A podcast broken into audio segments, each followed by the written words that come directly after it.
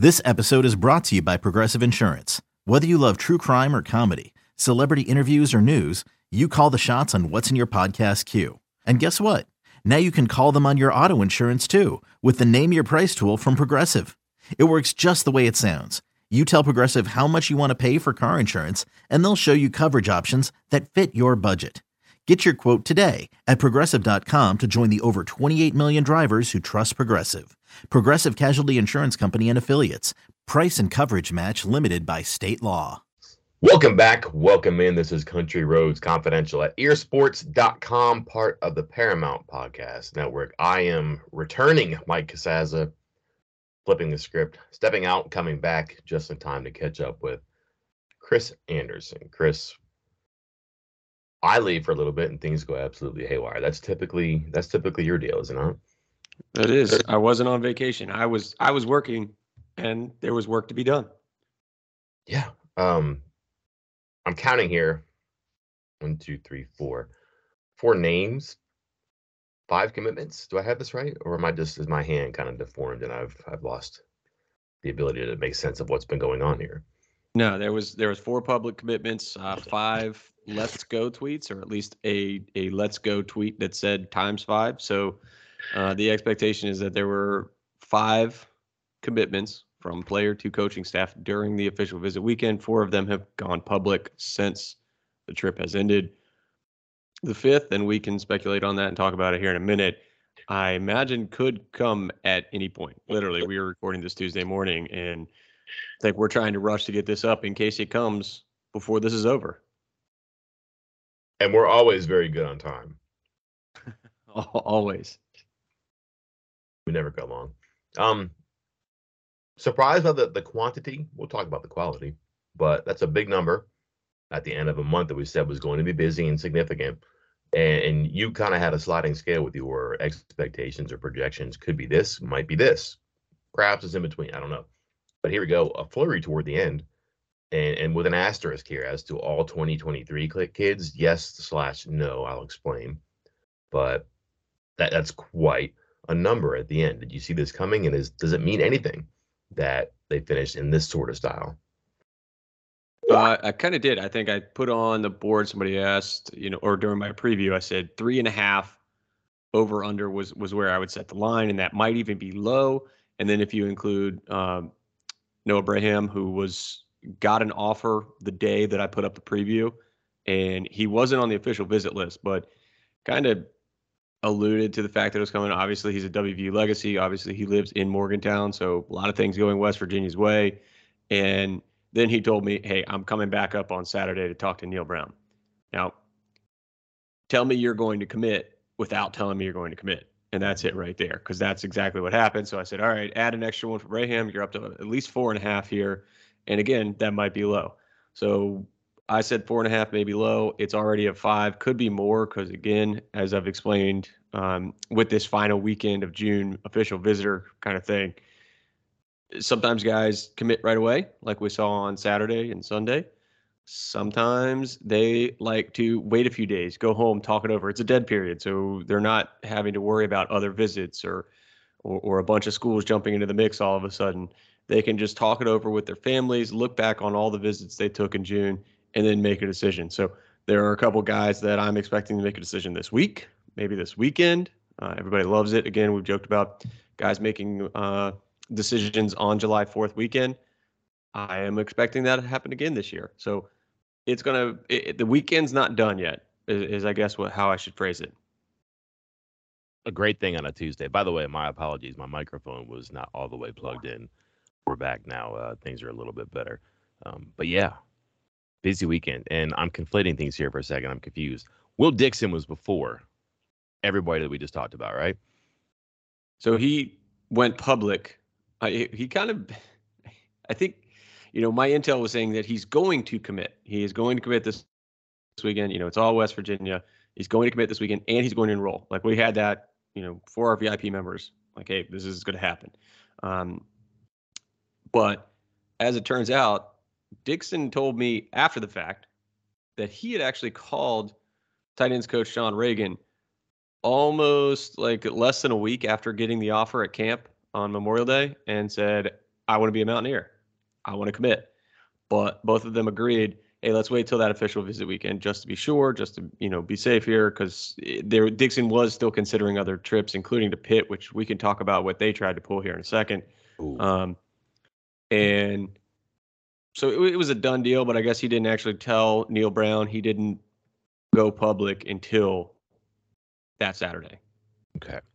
Or no, he went. No, he went Thursday, right? Like as soon as he got to campus. That's what it was. He got there like Thursday, Friday. He did it before because the other ones, yeah, came as they were leaving campus. He did it as soon as he got to campus. hmm So technically six, right? Right. No, Okay. he's on there. He was part of it. Of Right. The five. But then there's also maybe someone else too, right? Right. That's where we kind of have some fun here. But anyways, Ben Cutter, one. Noah Bram, two. Torrey Johnson Jr., Josiah Jackson, and then the young McIntyre. Mm-hmm. Pretty good haul. And then we also add Lee Dixon. And then how does this work now, Chris? We have a we have a do we I, the the the white smoke from Twitter always confuses me here too. Did we have a commitment? Did we have a let's go? Is it a silent commitment? Is it imminent? Like what do we think's happening here? And and do you have a who? Never mind a what. So I believe it was. Let's see if it was Dante Wright or if it was. It might have been Neal Brown that said, "Let's go times five. Um, which again, this is coming from the official visit weekend and it, or from the weekend, and I'm I'm looking squarely at a couple guys. You know, you go through the list. Let's look at our our visitor list from the weekend. There were 11 guys officially visiting. Mhm. Now, this doesn't include uh, Bram. So, looking at the 11, it doesn't include uh, Jackson either. Uh, Jordan Jackson doesn't include him. He was not officially visiting. He just decided he was ready to commit. He got the okay from the coaches, jumped on board. So, 11 official visitors. One, two, three, four, five, six of those 11 players are were already committed or committed during the trip. Okay. Cutter, Johnson, Jeter, Jackson, that being Cameron Jackson, Dixon, and McIntyre. Two of those players, two more players, two other visitors, were visiting other schools because they came in early. They did like a Wednesday to Friday instead of a Thursday to Saturday. So I think we can eliminate them from, you know, committing to West Virginia over the weekend when they were at other schools. Uh, that would be Nelson and Campbell, Tavon Nelson and Amari Campbell. Uh, Nelson being at Maryland, Campbell being at UNC. Mhm. So now you're down to three: Elijah Caldwell, Johnny Will, Johnny Williams, and Orion Fisher. And you look at those three. Who's most likely? Uh, you know, I think I I predicted Caldwell to be in this class, but my understanding is that's probably not going to happen until next month. So then you're looking at Fisher or Williams, Wait, and wait, we're not getting all the Elijahs at WVU? not not all at once. Gotta Every give it a minute. sport, every Elijah is not property of the Mountaineers. Okay. So I think uh, uh, you. Hey, I still think West Virginia's getting him. I just think it's going to be one of those. Hey, I'm going to wait and talk it over with the family, see if I'm going to take all other visits, and announce something in July. Um, so then you're looking at Fisher or Williams. Which one of those two was the one to commit to the coaching staff during the visit? And it's hard to say. Both of them have posted positive things on social media about the trip. Both of them have, uh, you know, called for Mountaineer Nation to follow them on social media and everything. And neither of them are doing interviews right now. Neither one of them, you know, want to talk about their recruitment, which is fine. Uh, but it leaves you guessing which one is it going to be. Uh, I mean, I know which way I'm leaning, but I, again, I think we could find out today, Tuesday being today. Uh, could find out, certainly find out sometime this week. Because again, I, I think the the days of the coaching staff doing the let's go and then it not becoming public for another month are over uh, after the Jaden Mangum thing from last year. well, good because I don't know how to handle myself when these things happen like that. So glad they restored some uh, order here. Let's um let's go back to a question I asked you about regarding the number of people who here who committed at the end, because what you had you had my eye trained to was, you know, how big was this high school class going to be? Because we really don't know, and maybe West Virginia doesn't either, and perhaps that's the point here. Maybe it is a sliding scale, but these additions here, um, and everybody but Dixon that we talked about what does that do to to the size and the pace here mm, I wouldn't say we're at the finish, but like this is definitely a hurdle, maybe before the final bend because December is still a long way away. You also have decommitment season and all that, but there there weren't a ton of spaces. There are fewer now. How close are they to, to done, or or is it TBD because there's no cap?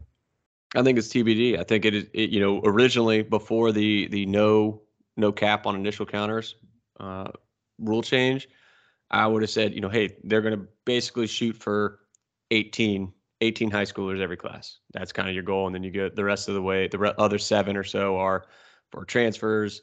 Uh, I, mean, 18 high schoolers and junior college players combined, and then the rest you're kind of saving for transfers. But with the no cap, so you're not capped at 25. You are capped at 85 for the total scholarship, and West Virginia's close to there. I think they're at 81, 82 um, right now, with a couple little movements here lately. Uh, you know, Lyn-J Dixon out and Ja'Cory Hammett out, but Will Dixon coming in early. So I think we're at 81 right now. Um, and so a couple more spots they could add if they wanted to, or hand it off a couple to walk-ons for a semester, and then open those back up for um, the next class, which again would be this 2023 high school class uh, or transfers. So I, I don't want to say what the limit is. Like again, it would have been 18, I think, and West Virginia is already at 16 for 2023 but they're not stopping at two more. Uh, so I think the high school class now could be in the low 20s, 20, 21, and then you save a few spots for transfers. But again, what if, what if you know more people transfer than expected this offseason away from West Virginia that leave the program? Uh, then you're opening it up to more guys. So I think they're going to just keep adding players and play it by year later.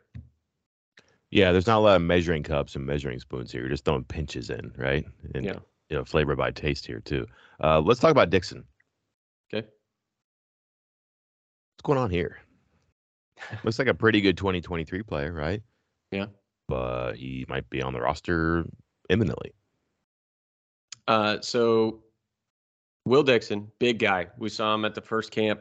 Um, just I, I said it. I said it before he got the offer. I said it long before he committed everything. So this isn't some kind of West Virginia bias as laughing because um, after that camp, you know, after every camp, I send in my thoughts on players to the the recruiting council, if you will, the guys who decide on the grades. And I sent something in, you know, with a suggestion for Dixon. I'll leave that private. That's for private conversation. But I was very high on his ability, and I said, you know, this is this is what it is. I think he's great. He's big. He's strong he moves well. He had good testing numbers. Like he wasn't a stiff. Like he actually had had some movement to him and some athleticism. And I sent that in, and then I don't know. I think the day after or two days after I sent in that that information, I got a tip from Capital S someone that Dixon was likely going to be a Mountaineer. And I thought, oh crap, I got to. Uh, I contacted the council and wanted to let them know that I had I had new information and that they could not tell anyone because this was told to me in confidence. But I also wanted them to know because I didn't want them to think that I was blowing smoke about this recruit just because he was going to West Virginia. Like I'm sitting here talking about him being one of the best tight ends I've ever seen come through camp. And I said that before I knew he was coming to West Virginia, but found out two days later that he was coming to West Virginia. So it was uh it I had to kind of walk it back. So I, not walk it back, but try to make it seem like I wasn't too homer. big of a homer. Yeah. Homer. Yeah. Yeah. I get you. But the, oh, the Dixon thing, I brought it up earlier. I said we will come back to it with what Pitt did. Did you see this? I mean, I know you were you were traveling. When we'll I, get to that in the next pod, but did you get a glimpse of what that was? What happened? I wanted I wanted to circle back and ask you more about it because I saw it and I believe I was taxiing taking off and didn't have a chance to really dig back into it. But I also figured this is probably something I better ask about than try to explain it myself because this this does seem pretty fun. So, really, the decision came down to West Virginia and Pitt, and he was going to go to Pitt. Then he canceled that trip, and then Dixon set for this official visit where he is going Thursday to Saturday. But when you do those trips, you get there you know, Wednesday night. Like if you're doing a Thursday to Saturday, you're there Wednesday evening. And so Dixon gets there Wednesday evening, starts getting ready for his visit. Literally, I, I'm pulling up the tweets as we speak. At 6:15 p.m., he posts a picture of his hotel room with all of his, you know, WVU welcome to your official visit gear. 6:15 p.m. At 7:58 p.m. that same evening, he posts that Tim Salem, the tight ends coach from Pitt, had called him while he was on his official visit to West Virginia to tell him that Pitt was offering. Why is that significant, Chris? One, that's not allowed. You're Right. not supposed to be calling kids while they're on official visits. And I had people at Pitt uh, swear to me, swear to me, they had no idea that he was at West Virginia. No idea. Except, you know, it was on social media an hour and a half earlier with a picture from Will Dixon and had been reported for two weeks that he was coming that weekend.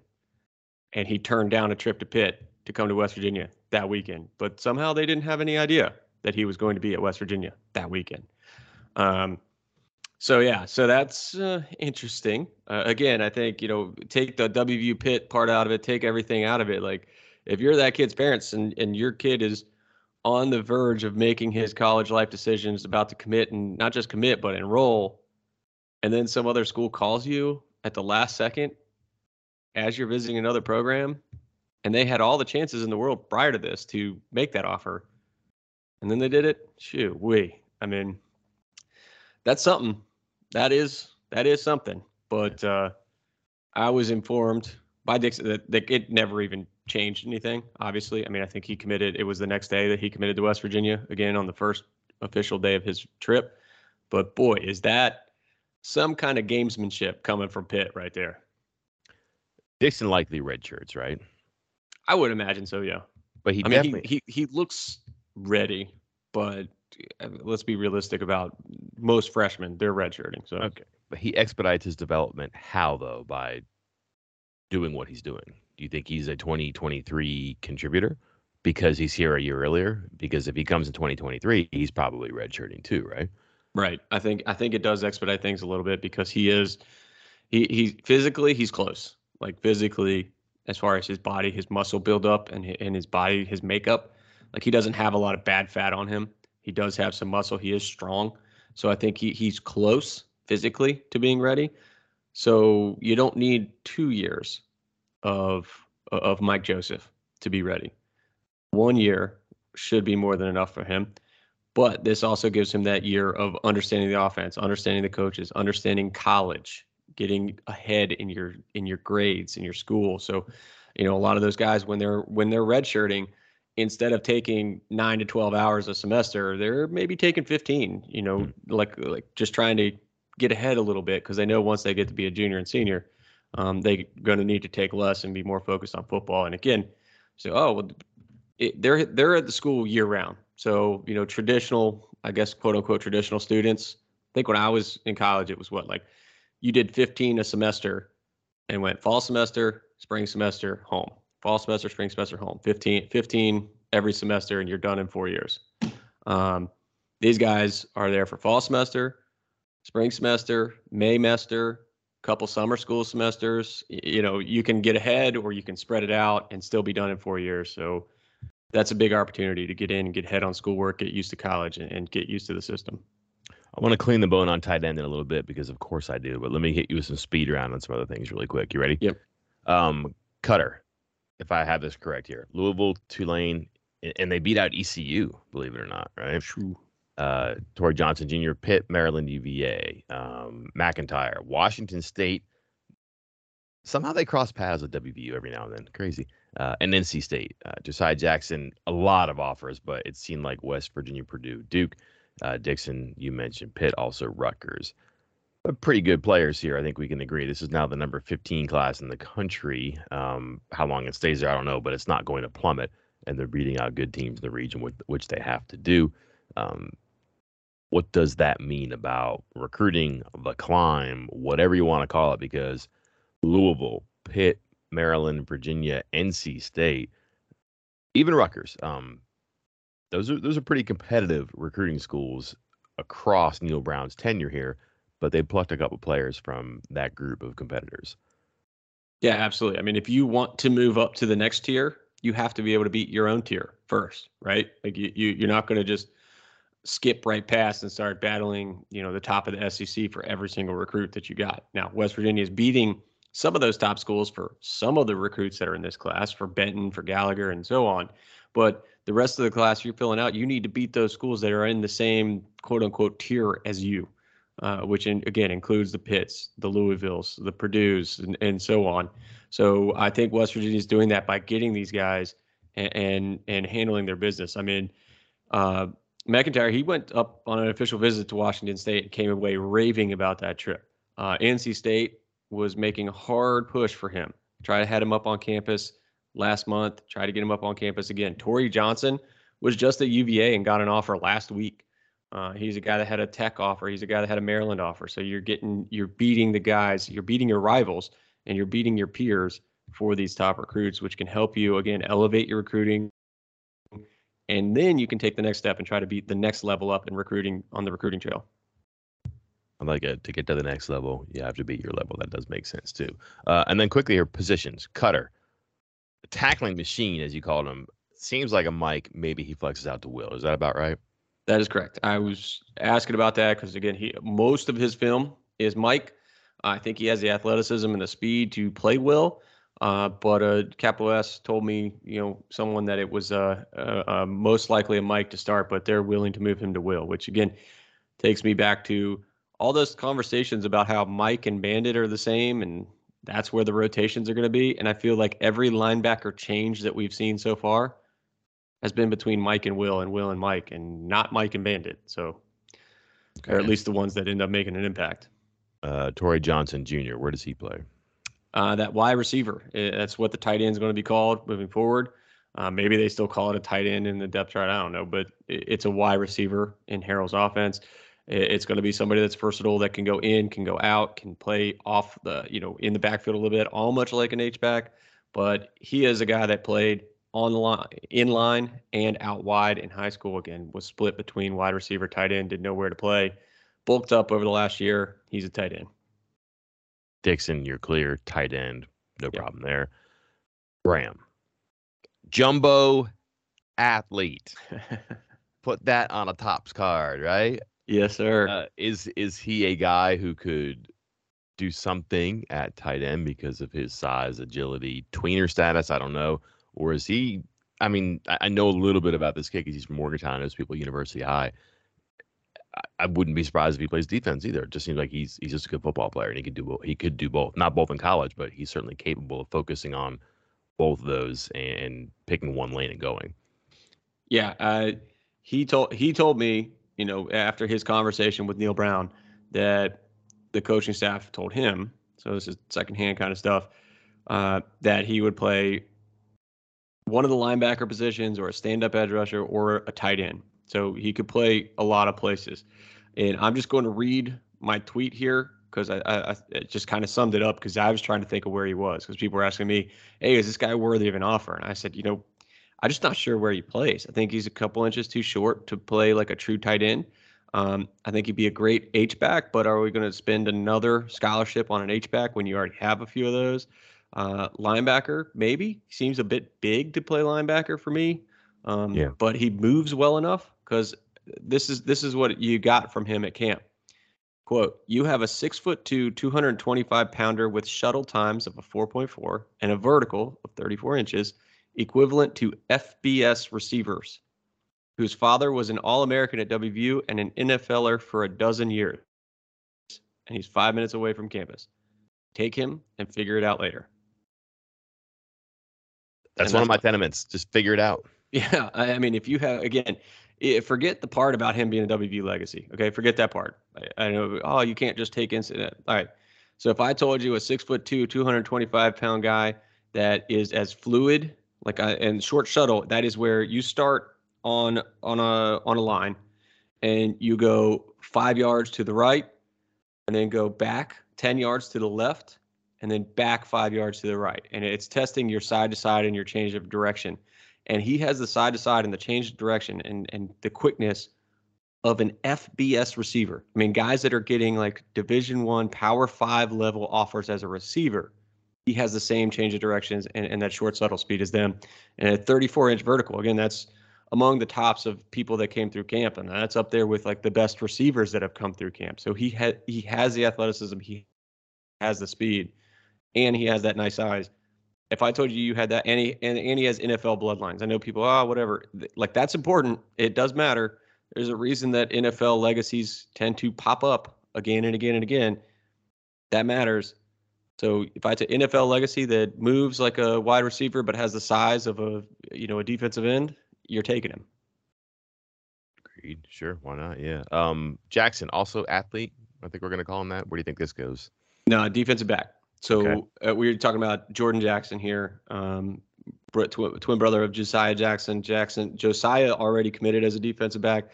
Jordan, most of his film was a running back, and he yeah. Came up to camp on Monday, and it was essentially a tryout for a spot in this class. And it was very obvious right from the beginning. It was like, hey, there's not a lot of film on you at DB. You are a tremendous athlete. We want to put you through the works here, uh, put you through the ringer, and, see what comes out. And he popped out there again, ran 4.5 in the 40 yard dash, had a nice vertical. Um, overheard about the uh, catapult speed. You know those those bra things they wear to GPS to give you top speed of 21.4. And I asked someone to put that into perspective for me. I said, I I obviously know that's fast going running 21 miles an hour, but what does that compare to? And I was told that basically like the fastest players on the team are usually around in the 22s. And so he's up there. And he looked great in one on ones. He's a little bit handsy, but he's got to get used to the position. He just hasn't played it a lot. But he had all the tools that the coaching staff was looking for. So he knocked that camp out of the park, and they just said, You're in. You have a spot if you want it. And he jumped on board. Uh, and finally, McIntyre, defensive line, as we talked about the last time we spoke. Defensive line, they found another one. Makes sense there. Um, we'll, we'll blow by him, no respect, but no disrespect. But we understand that the position he's in. I want to go back to tight end here too. Um, look, they kept Sean Reagan around, and I think a lot of people wondered for a while whether or not there was a spot for him on this coaching staff. And and one thing that you and I said, whether it was in print, on the message board, perhaps even here too, was that he was an asset. Um, they liked using him in the recruiting capacity for visits when people were around. And even when he was recruiting quarterbacks, he was able to do that, but also spread his wings and help in other capacities here too. Travis Trickett leaves. They have to have someone coach tight ends, but also recruit that position. And you may be able to explain this. It's it's not like other positions. You know, you kind of have to. It's not like quarterback, but tight end is a little bit different. And I ask you, Chris, the heck are they doing at tight end? Dixon's a unique case. Um, Donaldson in this class is kind of unique. Bram, who knows? And, and, and here's a guy maybe who's pulling the levers now in, in Reagan, where I think the coaches like him and trust him enough that they're going to sign off on his decisions, or at least have the conversation. And so far, they're green lighting a lot of his ideas that maybe aren't traditional. And I've seen him pal around a bunch with Graham Harrell, and I've heard that they are, you know, good. This is not like a guy like, man, he came in and took my spot. No, it's, hey, this is a guy who can make our team better. How can I help him? And if Reagan is giving him pieces for the chessboard that maybe aren't traditional, but can have some utility and some value, jumbo athletes, wise, as opposed to tight ends, as you just explained, then this might go to another level with this position. We've seen the tight end for a while. We've talked about it. It's just the year the tight end catches, oh, I don't know, 25 passes and four touchdowns, which aren't lofty goals, goals, but like, boy, that would be kind of an achievement around here. But perhaps I get there with with different strokes this season. So I, am just curious here, observationally, or from what you hear to the grapevine or talking to people. Tell me about Reagan and and the present slash future of of his recruiting or just the recruiting and this position in general. So as far as Reagan goes, I think he he's a, such an asset for reasons you, that shouldn't surprise anyone. He is so knowledgeable about the game that when he speaks to recruits and he speaks to their families and their coaches, like it, it leaves an impact on them. Um, he was as with Dixon.